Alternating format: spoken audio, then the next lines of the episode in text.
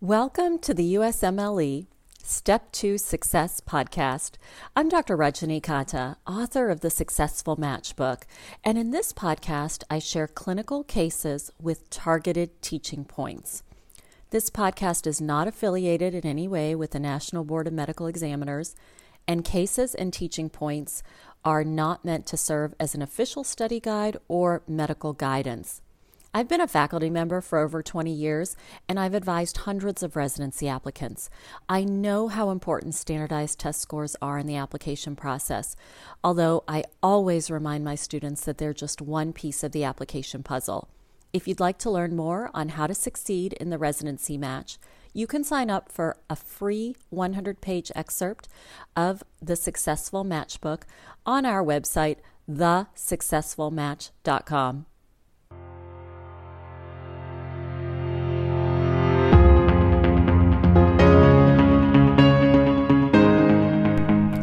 Dietary supplements are big business in the United States and across the world, but they also carry big risks.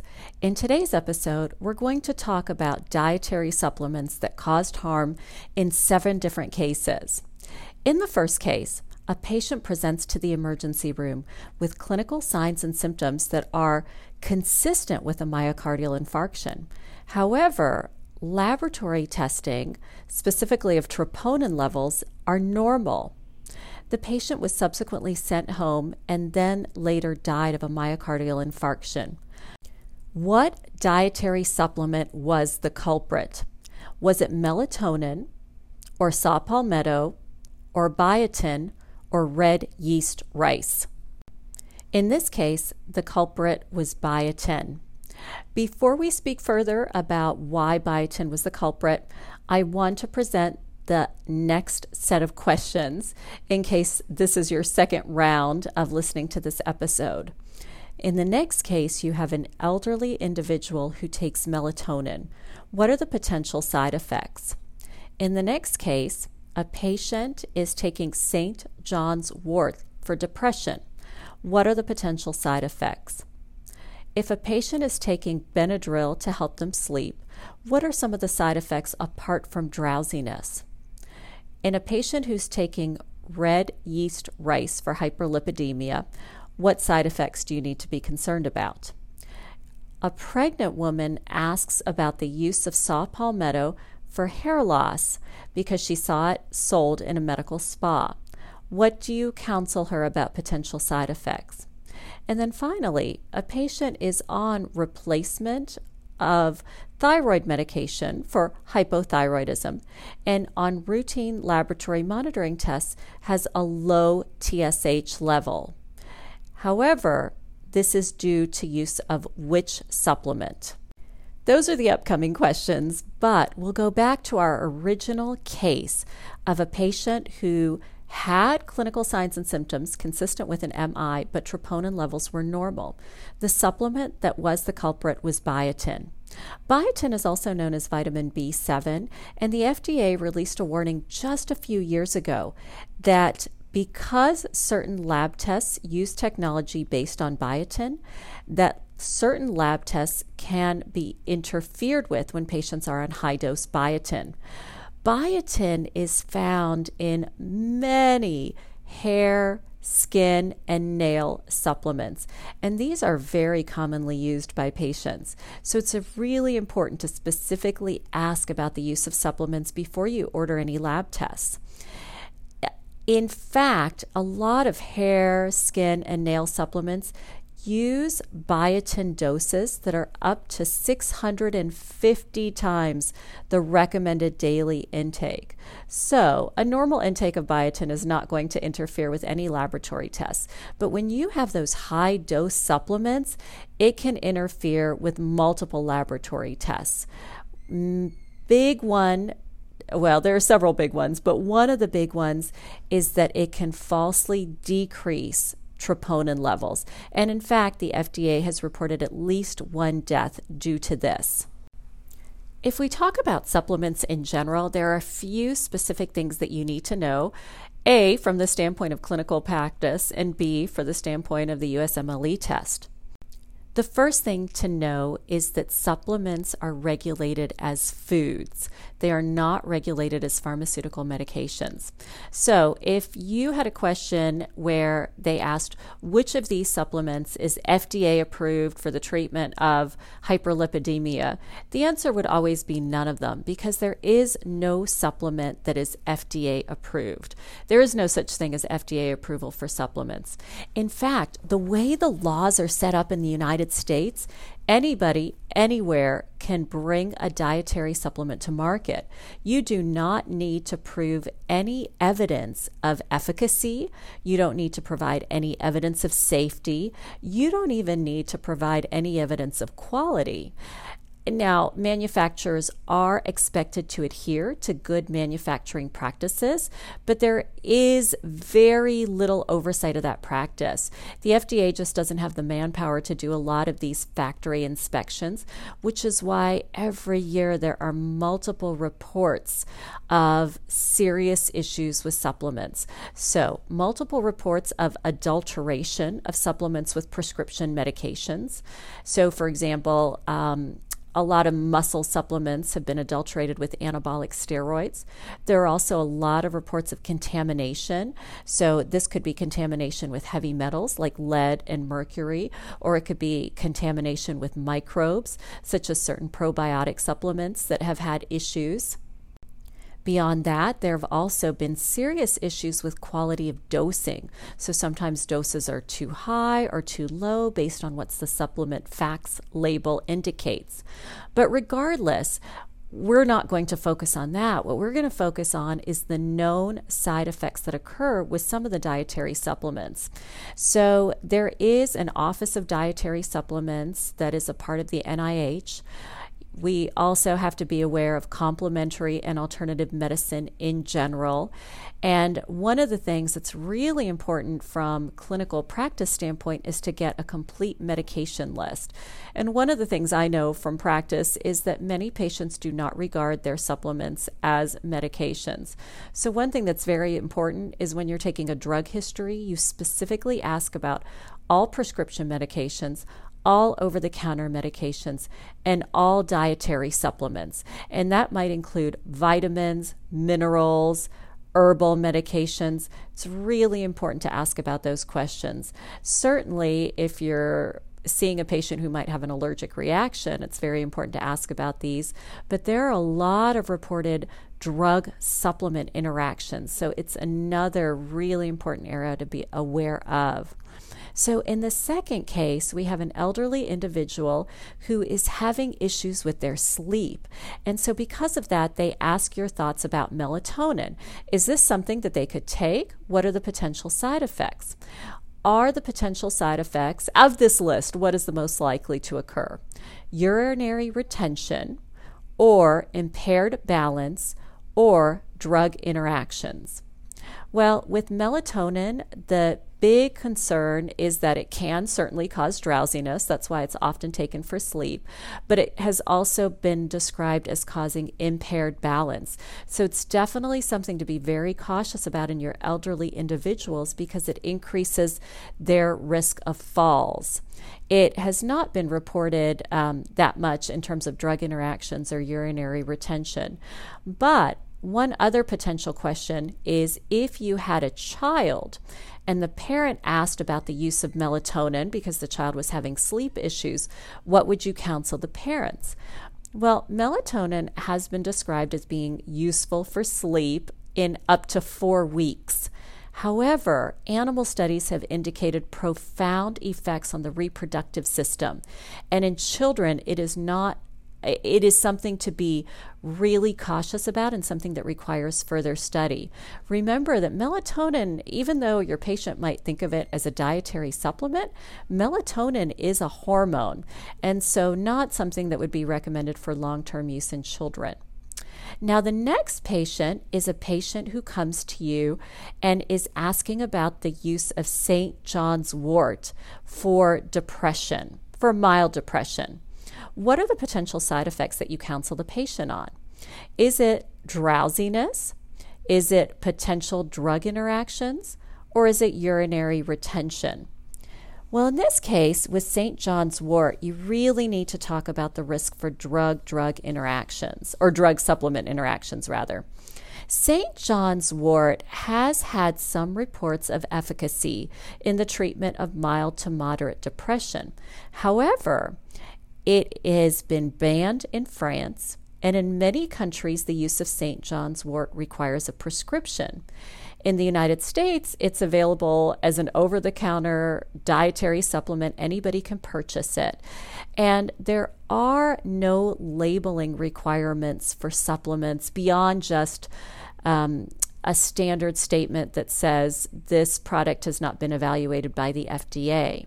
And so, even if it is known that St. John's wort has drug supplement interactions, that's not something that's required on the package insert or on the label. So, it's really up to the physician to counsel the patient on that. Now, it has multiple drug interactions because it induces the cytochrome P450 3A4 system. And so, because of that, certain drugs will be metabolized faster, meaning that you will have decreased effectiveness of certain medications, such as lovastatin, um, and other medications that are metabolized by the cytochrome P450 3A4 system. Now, in terms of other drug interactions, have to be very cautious with other antidepressants. You never want to take St. John's wort along with other antidepressants. In terms of sleep issues, St. John's wort can impact sleep, but it's not that it would cause drowsiness. In fact, it's been reported to cause insomnia and to cause vivid dreams. Now, in the next case, you have an elderly individual who's been having sleep issues, and he wants to start taking diphenhydramine at bedtime, which is sold under the brand name of Benadryl in the United States. He wants to start taking diphenhydramine for issues, um, for his sleeping issues. Apart from the side effect of drowsiness, what other side effects do you need to counsel this patient on? Would these side effects include drug interactions? Would they include a long term risk of dementia? Or would it include rash? Well, in this case, with the use of diphenhydramine, it's important to recognize that one of the major side effects are those of anticholinergic side effects.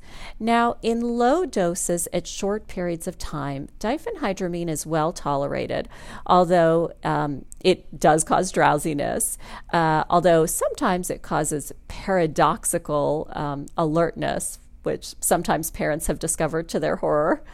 But Benadryl or diphenhydramine or other antihistamines such as hydroxyzine can have anticholinergic effects. And this is really going to be more likely at higher doses or even at lower doses in somebody who's very sensitive. And this is something that I've seen time and time again. I remember one patient that was hospitalized with severe itching, and the patient was prescribed multiple or received multiple doses of hydroxyzine. And then the service was called because the patient developed urinary retention.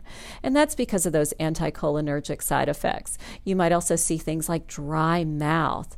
Now, the reason this is really important is because there was a study that came out that showed that patients who were taking an anticholinergic medication for three years or longer had an 50 plus percent increased risk of dementia as compared to patients taking such medications for three months or less.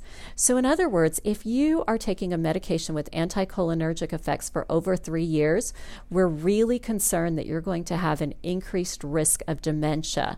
In that one study, 54% higher risk of dementia. And when you think about anticholinergic medications, that includes certain antihistamines such as diphenhydramine and hydroxyzine. It also includes tricyclic antidepressants. It also includes certain drugs for Parkinson's. So, this is one where you really need to caution your patient that long term use of this medication is not suggested.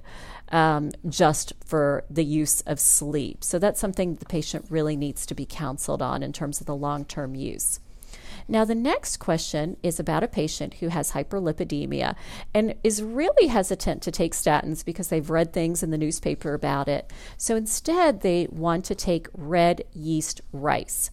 What side effects do you talk to your patient about with red yeast rice? Are these side effects drug interactions or drowsiness or dementia? Well, in this case, the side effects to discuss are um, a potential, again, um, similar to St. John's wort, to induce the cytochrome P450 3A4 system. So, very concerning to have that drug supplement interaction.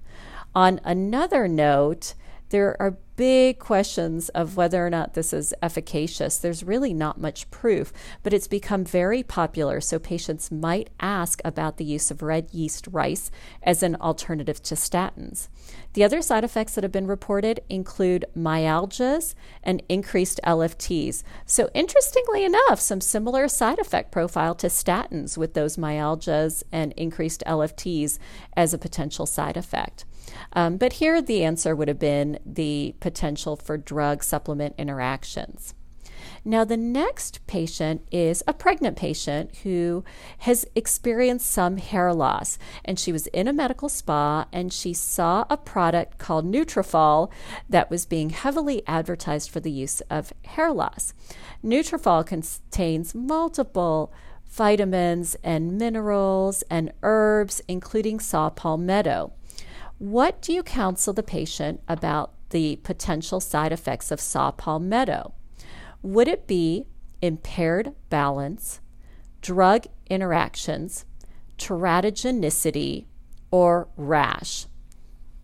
Well, in this case, the big concern is of teratogenicity. One of the reasons that saw palmetto has become very popular in hair loss supplements is because it is a 5 alpha reductase inhibitor.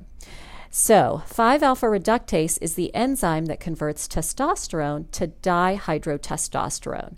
So, if you're able to inhibit this enzyme, you have that decrease of um, end organ hormonal effects. So that's why you might see saw palmetto as a treatment for hair loss. It's very popular as an over the uh, or as an online um, supplement in the treatment of benign prostatic hypertrophy because of that effect. However, um, some side effects that are very important to be aware of is that there have been reports of increased bleeding. So you really want to be careful in your patients at risk.